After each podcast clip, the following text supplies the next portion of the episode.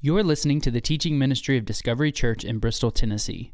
For more information about Discovery or for more free audio content, please visit discoverybristol.com. I usually try to start when I uh, speak to start out with a little bit of humor. I think today we're going to need a little bit of humor. Sorry to tell you that, but um, uh, police comments. These are police comments that actually were taken from dash cam video. Um, you know, the stoplight doesn't get any greener than the one you just went through. Relax, the handcuffs are tight because they're new. They'll stretch when they get worn for a while. If you take your hands off the car, I'll make your birth certificate a worthless document. If you run, you only go to jail tired. Can you run faster than 1,200 feet per second? Because that's the speed of the bullet that will be chasing you. You don't know how fast you were going? Cool. I guess that means I can write the ticket for anything I want to. Yes, sir, you can take, take your concerns to the shift supervisor, but I don't think that will help. Oh, did I mention I am the shift supervisor? Warning. You want a warning? Okay, I'm warning you to do this again, I'll give you another ticket. The answer to this last question will determine whether you are drunk or not. Was Mickey Mouse a dog or a cat? Yeah, we have a quota, two more tickets, and my wife gets a toaster oven. I'm glad to hear the chief is a personal friend of yours. You'll now know somebody to post your bail. And this is my favorite, and this is the last. You don't think we give pretty, tic- uh, pretty you don't think we give pretty women tickets? You're right. We, we, we, we don't. Sign here. I'll do that one better, second service. I got a three minute video to show. The only lead in I will tell you is that this is concerning the 2007 shooting at Virginia Tech.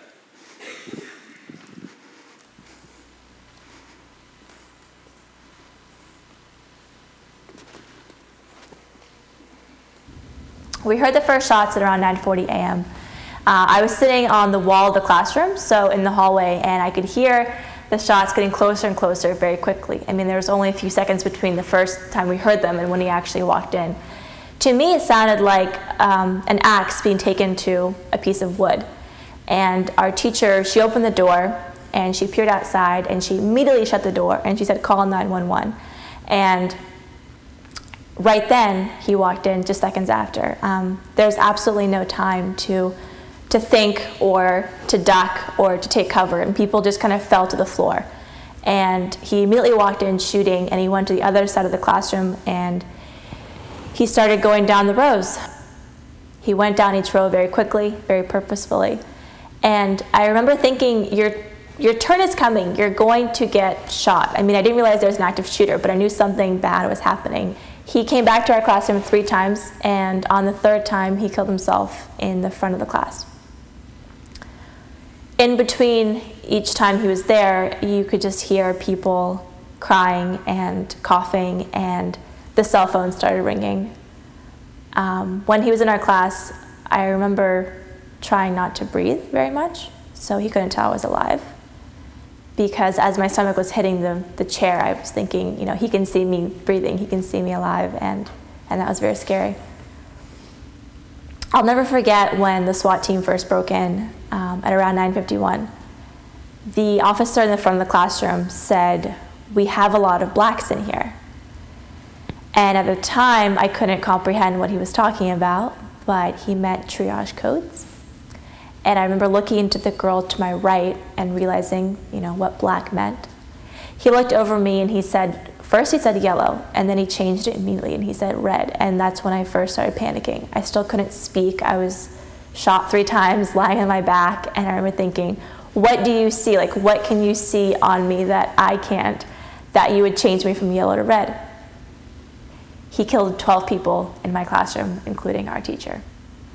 Your perspective on life and your attitude and your relationships um, definitely changes after you experience something like this. I noticed very quickly after the shooting um, just my my outlook on things, my my behaviors, my attitudes, what I valued really shifted and has changed dramatically. Um, you're much more grateful for small things in life. You look at people differently. You appreciate traffic a little bit more um, because at the end of the day, you get to be there. You get to experience traffic. You get to feel, you know, the frustration of being alive, and that's something that we can never forget to not take for granted.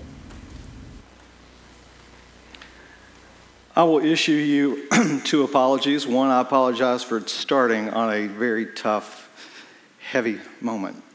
I also apologize to you to say I'm not sure it's going to get a whole lot better for us today.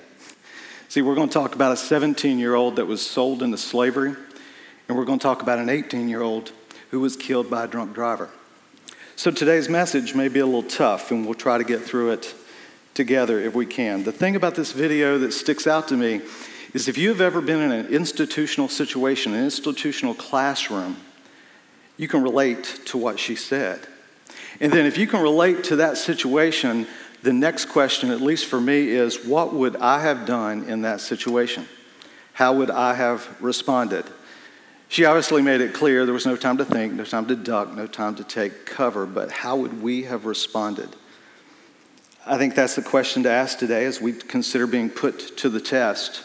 I'll try to define the context that we're speaking about today, about being put into the test, and I'll, I'll, I'll do that by first saying what it's not. It's not a physical test. It's not the Laker, LA Lakers were really put to the test last night. That's not what we're talking about. Or the time you went hiking and just really pushed your limits.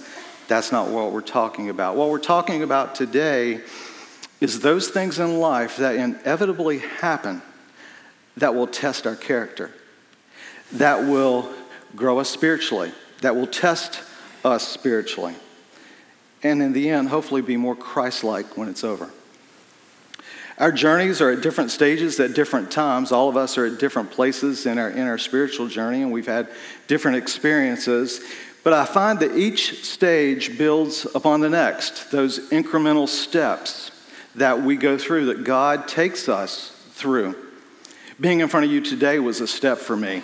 Matt asked me because I am a member of the Gideons International and I do go into churches and I do speak, but it's usually for 5, 10, 15 minutes, and it's usually a rather tight outline that I follow. So being up here in front of you today is a test for me, it is an additional step for me. When Matt asked me, I immediately had two thoughts when he asked me to speak. One was of James Humphrey, drummer James Humphrey. When he he spoke several years ago. I remember sitting over here in this area as Jim, James was speaking, and I had the thought, he's doing such a great job, I could never do that. And upon that thought, I kept thinking about all the excuses that I was going to give Matt for not doing this today. And then instantaneously, I heard the voice of Dale Willis. Dale, who was chairman of our elders last year, a, a huge supporter of this church and passed away in December. But I heard his voice as he mentioned us elders several times. If you're an elder, you need to be willing, able, and ready to share the Word of God whenever you're asked. Okay, Matt, I'll be, I'll be happy to do this for you today.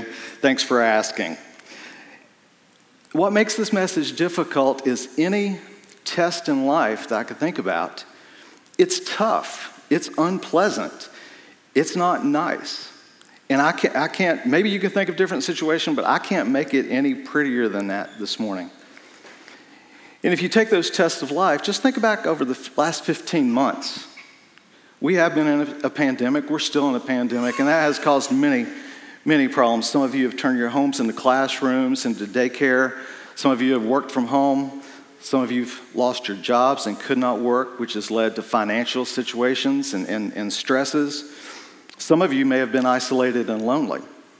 Some of you may have wished you were less lonely, that you were isolated with a handful of people.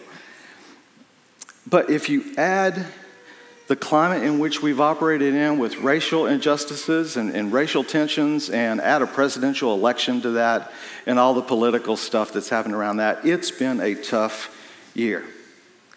And then you add to that those real tests in life the death of a friend, the death of a family member, maybe an unfaithful spouse, maybe a business deal that, that you weren't quite honest about, or maybe a business deal that you did everything you could and it still fell through. Maybe those tests of life are sitting across from the doctor and getting that diagnosis of something that you never thought you would hear. Maybe it's being called to the mission field, just like Gabrielle Davison did on this stage just three weeks ago. Or maybe it's something that's simple that tests us, like asking for forgiveness or even granting forgiveness. The video that Christina shared with us this morning Again, she said, there comes a time where there's no place to, no time to think, no time to duck, no time to take cover. And see, that's when we find out what we're made of.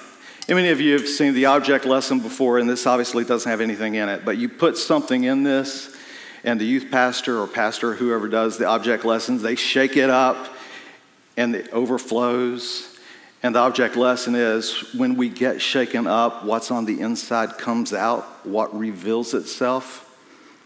We're going to talk about that today in our two lessons. We're going to talk about Joseph. I intentionally went retro on the graphic, okay? Just because this is my idea of Joseph when, when, when I was growing up. Joseph was the guy with the pretty coat, the coat of many colors, and, and Unfortunately, his brothers did not like him. They hated him because he had a pretty coat. So they threw him in a pit, right? Again, retrographic. They threw him in a pit. Shame on his hateful brothers. But when you read Genesis, it's a little bit more difficult than that. It's not quite that cut and dry. And we take a look at Joseph's family, how his family was made up. We're told 11 brothers threw him in the pit that day, which means there were 12 boys. Well, how did we arrive at the 12 boys? And this wasn't obvious to me as a child growing up or reading this lesson, but Jacob, Joseph's father, had 12 boys with four different women, okay? And that will become significant in the verse I will share with you just in a minute. But suffice it to say that Jacob was not, or Joseph was not liked by his brothers.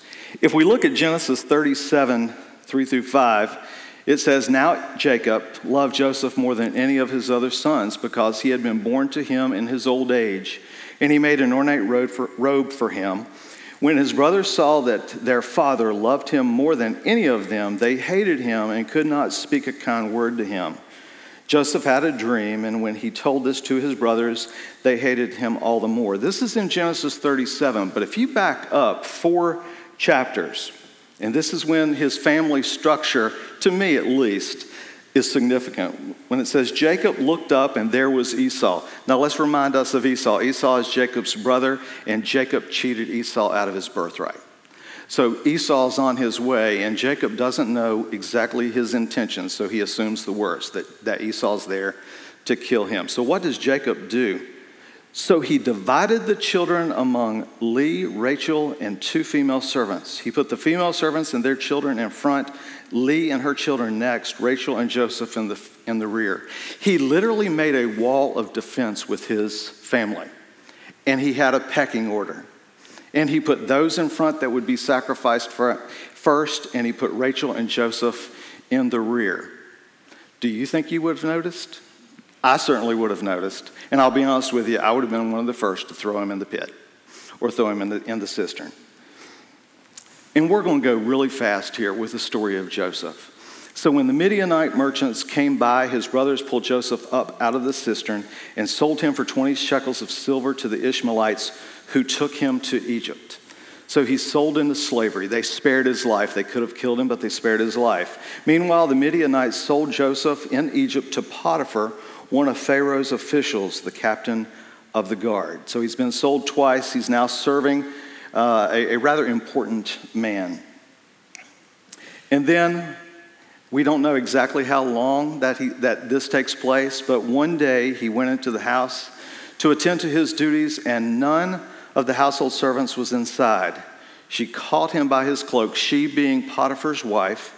She caught him by his cloak and said, Come to bed with me. But he left his cloak in her hand and ran out of the house. Okay? She makes sexual advances toward him. She seduces him and he resists. Put to the test, he passes the test.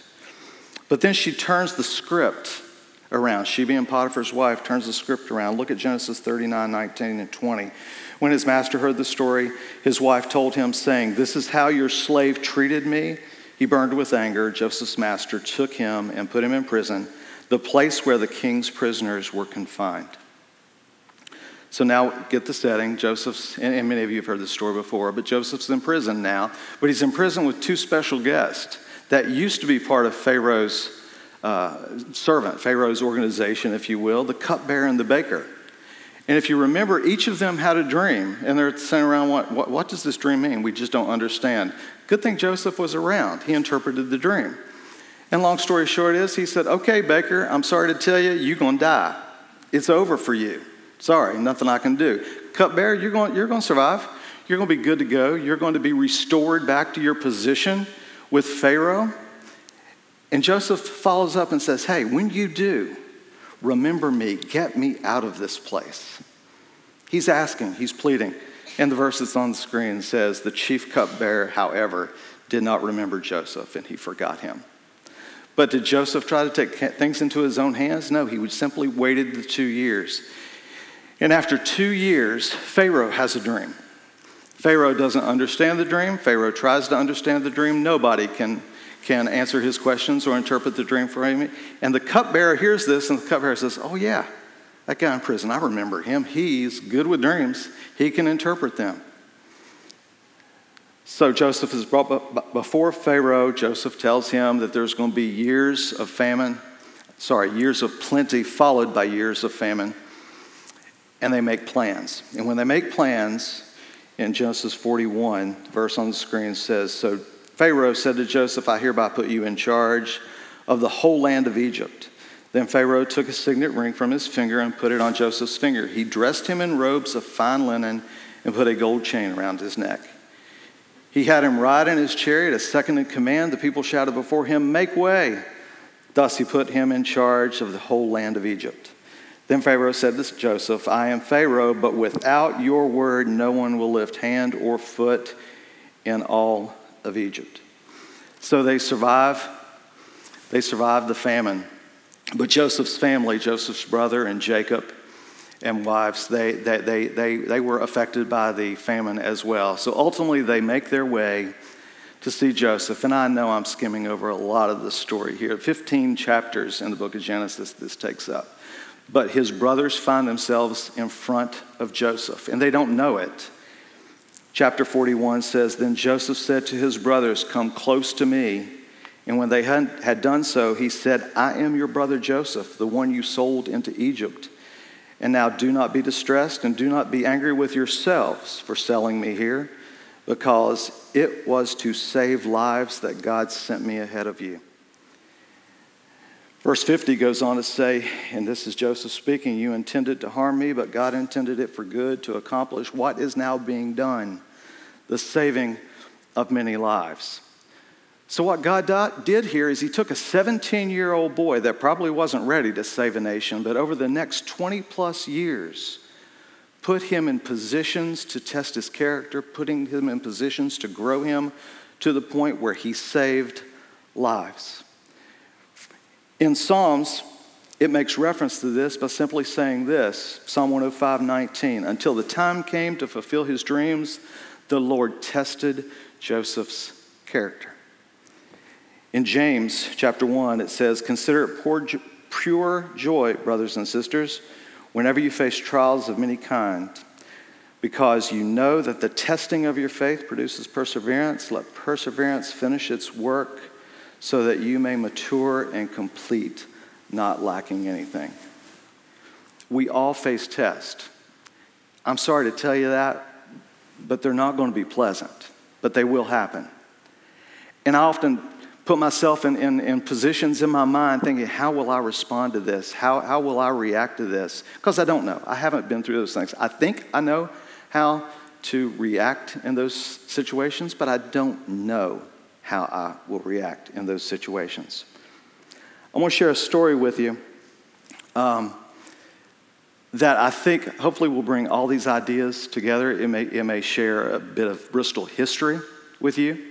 Maybe you are familiar with this story, maybe you're not. Um, but anyway, I think this will speak volumes to where I'm, I'm wanting to go today. The story is about Marcelo Dinsmore. He was the 18 year old soccer player, Tennessee High, who was tragically killed by a drunk driver. Um, and the drunk driver fled the scene. And, and if I can get the graphic up, hopefully the graphic's there. Yeah.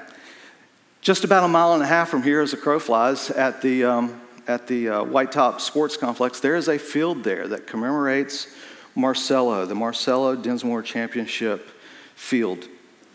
And then there is a plaque there that has a likeness of Marcelo, and it may be a little small to read, but let me read it for you. Not only an incredible player, but an inspiring person, surprisingly, his modesty and sportsmanship surpassed his athletic prowess. He lived and competed with grace and purpose, a man of faith. He loved others with kindness of Christ. He was a true friend to so many. The warmth of his smile and rippling impact of his life will be felt forever. Marcelo's life was tragically taken by a drunk driver two days after Tennessee High School graduation, a two time soccer parade All American, and a member of the U.S. national team. Um, I had the opportunity to live beside the Dinsmore family at the end of a cul de sac uh, starting in 1992 up to 1998, where this happened. Um, three, three Dinsmores. There was mom, Vera Dinsmore, and there was older brother Rodrigo Dinsmore, uh, known as Roddy, and then there was Marcelo. I want to tell you that it's only by permission that I share this story with you today. I don't feel like it's my story to tell, I feel it's too personal to tell, but I received permission from the family to share this with you this, this morning. And, th- and this, as Paul Harvey would say, is the rest of the story. At 3, 3 a.m. on that Sunday morning, I received a, a uh, doorbell ring and I can tell you at 3 a.m. in the morning, there's not any scenario you can think of that's going to be a good one. It's probably not Publishers Clearinghouse. They're not, probably not giving me money. Went downstairs, opened the door, and it was Roddy. And Roddy said, Mr. Fox, the police have just left. My brother's been killed in a car accident. I immediately hugged him, immediately told him I loved him. And then I immediately asked, Where's your mother? And he made the comment, Mom's not home yet. Yeah, it was 3 a.m., but understand that mom was visiting family. They had planned to go to Brazil later that day for several weeks in the summer, so she was just visiting family. Not really knowing what to do next, we walked into my kitchen. We picked up a phone, because cell phones were rare then. We picked up a phone, we called our youth pastor. Roddy had been in the youth group with our youth pastor, so our youth pastor knew him. We told him the situation. We walked back to my living room, and that's when you could see the glow of red lights in the garage. Mom was home. Roddy immediately ran over. I stood in my doorway, and that's when you could just hear the screams. You could hear the crying. I made my way over shortly to see if there was anything I could do, anything, anything I could help with, and they were getting ready to make their way to the hospital. I managed to go take a shower, get some clothes on real quick. I made my way to the hospital as well. We got there at the same time, the family and I did. And we walked into the lobby of the hospital, and the first person we saw was that youth pastor. And Vera immediately went up to that youth pastor and just started beating him, just pounding his chest. And she said, Why has your God taken my boy? Why has your God taken my son? We were there about 45 minutes or so. I looked around, Roddy was nowhere to be found, so I actually went to try to find Roddy. I found him downstairs, I guess near the basement, maybe near the morgue. And I'll never forget the sight when I walked in. I opened that door, walked into this cold room, stainless steel table, and Marcelo's body was on that table. And Roddy had his big, thick, black Bible laying open on Marcelo's bare chest. And he was reading scripture after scripture after scripture. And I listened for a while as he read those scriptures, and Roddy did not cry. His voice was not shaking, his voice was not breaking.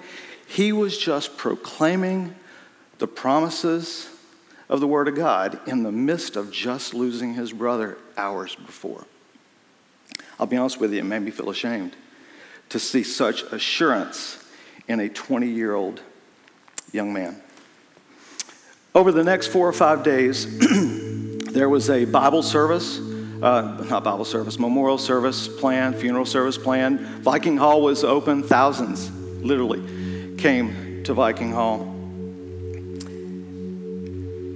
And then I heard that that youth pastor, sometime in those days, had spoken to that youth pastor, and Vera, Vera had accepted Christ as her personal Savior during that time. And I can tell you this Vera was a good person and a good mom before then, but she was a good person and a good mom after that. But she was changed. She was not the same person, she was a very different person. Shortly after, they sold their home and, and, and we lost touch. And it was my first visit to Discovery Church. After church, we're putting up chairs, and Vera made her way up to me. And we got caught up. This was 2011, this was, this was a decade later. And we got caught up. I asked how Roddy was doing, how the grandchildren was doing. And I said, I saw on Facebook, Vera, where you went back and got your degree. That's great. And she said, Connie, I got to tell you, I got to tell you about that graduation service. She said, We were at rehearsal, we were at practice, and that's when I heard the name, his name, the drunk driver's name. He was graduating in her graduation class. She said she went home, she cried, she told Roddy she couldn't do it. Roddy talked her into doing it, and as, as fate would have it, after graduation, those two met. And that young man, I don't remember his name, he made his way up to Vera. And he said, Vera, I want you to know there's not a day goes by that I don't think about Marcelo. I am so sorry. Can you forgive me? And I remember standing in that YMCA gym and Vera saying, I didn't want to. But then I thought about a God who has forgiven me and understanding fully what that forgiveness means I forgave him. He asked, and I forgave him, and I gladly did it. You know, I thought in closing, we will all come to one final test where we stand before God and He says, Depart from me or enter in good and faithful. But that's wrong. That's not the test. That will be the final results. That will be the final result of the final test. But when does that test occur? That test occurs at different times, at different places in each of our lives. And that test being when that small, still voice whispers into us that says, Hey, you're a sinner. You're lost and undone without me. I'd love to know you. I'd love to come into your life, know you personally. Allow me to do that. We either can accept or we can either reject that. That's the test. Some of us, it happens at a, at a, at a very young age. Some of us, not so much. Some of us in church, some of us outside of church. But it will be a test. It will be something that we all face. If you accept Jesus Christ, you will be a changed person. Vera, in texting with me, and I was asking permission, permission from this, here's what she said My most vivid memory is you coming to my house. I was in the garage door. I looked at you with all the anger I could bear and asked, Is this the God you worship and talk about? I want nothing to do with him. Do you remember that? She says. And the fact is, I did not remember that until she mentioned it. This was before Jesus was in her life. And like I said, she was changed afterwards. So when we are put to the test, first of all, I hope you have Jesus in your life. And then if you have accepted Christ as your Savior and you are put to the test, when you are shaken, I hope the assurance the peace of God overwhelms you. As Christina said, when there's no time to think, no time to duck, no time to take cover, how will you react? I hope we all react with that assurance first. And then, second, whoever we're in that situation with, whatever the situation, I hope we respond with the love and the compassion of Jesus Christ. I think that's exactly what Scripture tells us to do. I think that's what Joseph and the story of Marcelo Dinsmore tells us to do.